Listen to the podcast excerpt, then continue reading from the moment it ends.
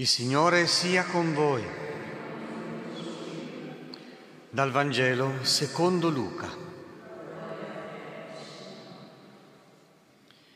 In quel tempo nacque una discussione tra i discepoli chi di loro fosse più grande. Allora Gesù, conoscendo il pensiero del loro cuore, prese un bambino, se lo mise vicino e disse loro, chi accoglierà questo bambino nel mio nome, accoglie me. E chi accoglie me, accoglie colui che mi ha mandato. Che infatti è il più piccolo fra tutti voi, questi è grande. Parola del Signore.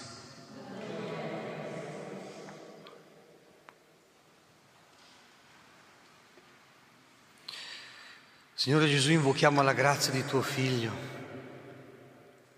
l'intercessione di Maria, col suo cuore perfettamente virginale, integro, totalmente aperto a te. Invochiamo l'esempio del tuo servo Giobbe che ti ha benedetto in ogni caso, che si è lasciato dare, togliere, ridare tutto dalle mani di Dio Invochiamo Santa Teresina che la Chiesa riconosce il suo alto grado di santità come maestra nella fede, per quella santa infanzia che l'ha colpita molto nella lettura del Vangelo e che oggi il Vangelo ci propone. Donaci un cuore abbastanza piccolo, povero, virginale, per poter accogliere tutti i tuoi doni, tutto quello che vuoi darci, tutto quello che vuoi toglierci, tutto quello che vuoi correggere, tutto quello che vuoi rettificare, tutto quello che vuoi deporre, tutto quello che invece di cui ti vuoi servire per la crescita del tuo regno.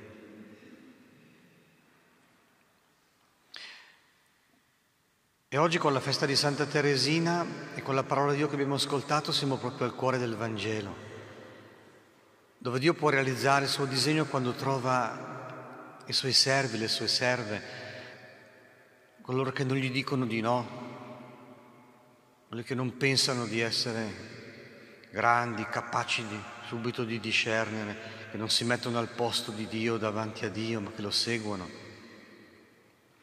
E tutti i grandi maestri spirituali, sia del mondo cristiano ma anche del mondo pagano, sono stati affascinati da questo ideale della creatura. Chiamalo apatia, nel senso bello degli antichi, chiamalo santa indifferenza, l'esempio di Giobbe, ripreso da Sant'Ignazio, chiamalo la santa infanzia di Teresina, ma l'idea è proprio quella di accogliere con totalità quello che Dio ci manda, sapendo che Lui fa solo cose buone.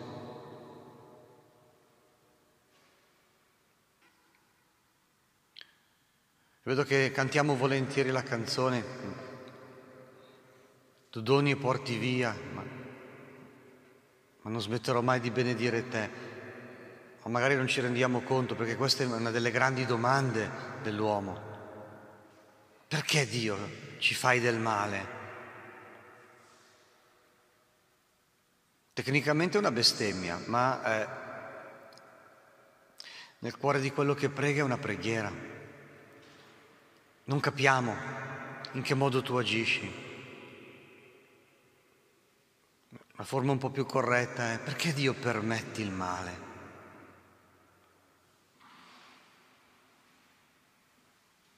Per saggiare il nostro cuore, per vedere a cosa ci teniamo. Se vogliamo noi avere il mestolo in mano, se invece lo lasciamo a Dio, se lo riconosciamo come Signore, non vogliamo sostituirci a Lui. In questo senso la vicenda di Giobbe è veramente esemplare. Dio ci mette alla prova, ma per far maturare la nostra fede. Chi ci invece ci mette alla prova per distruggere la nostra fede è il demonio. E nel dialogo iniziale del libro di Giobbe è proprio così. Eh, vedi, dice Dio, guarda il mio servo Giobbe, questo qui è proprio bravo. E il demonio obietta. E certo, ha un sacco di favori mondani, gli va tutto bene. Prova a togliergli qualcosa, vediamo come ti benedirà in faccia. Solo che alla fine di tutte le prove, anzi fin da subito, poi alla fine in maniera più matura, solo che Giobbe non cade. Solo che Giobbe in tutte le prove non smette di benedire Dio, per davvero. C'è chi gli consiglia di maledire Dio, c'è chi gli consiglia di riconoscere in tutte quelle prove la punizione perché lui ha peccato, ma lui non li ascolta tutti questi qui la moglie, i tre amici, via, via tutti.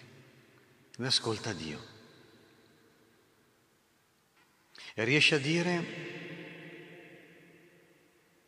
nudo uscì dal grembo di mia madre, nudo vi ritornerò, vedi, riconosce la sua creaturalità, la sua miseria, la sua piccolezza, non si mette davanti a Dio, non mette Dio sul banco degli imputati come se lui potesse fare il giudice anche quando lo chiamerà processo, è per chiedergli spiegazioni, per capire cosa succede.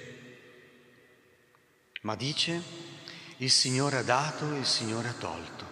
Ecco la santa indifferenza, ecco la santa infanzia, ecco l'atteggiamento del credente. Sia benedetto il nome del Signore. In tutto questo conclude la pagina dell'Antico Testamento Giobbe non peccò e non disse bestemmie, eh, non attribuì a Dio nulla di ingiusto. Dio non fa cose ingiuste. Anche quando sembra che non ci ascolti o ci lasci un po' noi stessi, è per farci vedere il nostro orgoglio, la nostra miseria, la nostra autosufficienza. È per provare la fede, per farla passare al crogiolo sette volte, per purificarla, per renderla disponibile a un servizio più grande, per darci una maggior libertà interiore, per farci capire che veramente non ce lo possiamo sognare un mondo senza le croci, una vita fatta di puro godimento senza prove. E le prove colpiscono l'ingiusto malamente, ma colpiscono anche il giusto perché comunque viviamo tutti nello stesso mondo, segnato dal male, dal peccato, dall'ingiustizia. E allora le nostre grandi domande, quando non capiamo più quello che ci succede e quello che Dio sta facendo in noi, devono prendere proprio la forma del salmo che la Chiesa oggi propone. Deve avere un po' questa forma. Tendi l'orecchio, Signore, alle mie parole. Ascolta la mia giusta causa sii attento al mio grido, porgi l'orecchio alla mia preghiera, guarda che ti voglio proprio servire, nelle mie labbra non c'è inganno, c'è una domanda sincera, vienimi incontro come tu vuoi, secondo la tua santa volontà. Ma ti do anche il permesso di mettermi alla prova. Il Salmo dice, saggia il mio cuore, scrutalo nella notte, provami al fuoco, vedi se percorro vie giuste questo è l'atteggiamento giusto in tutte le prove da mettere davanti a Dio.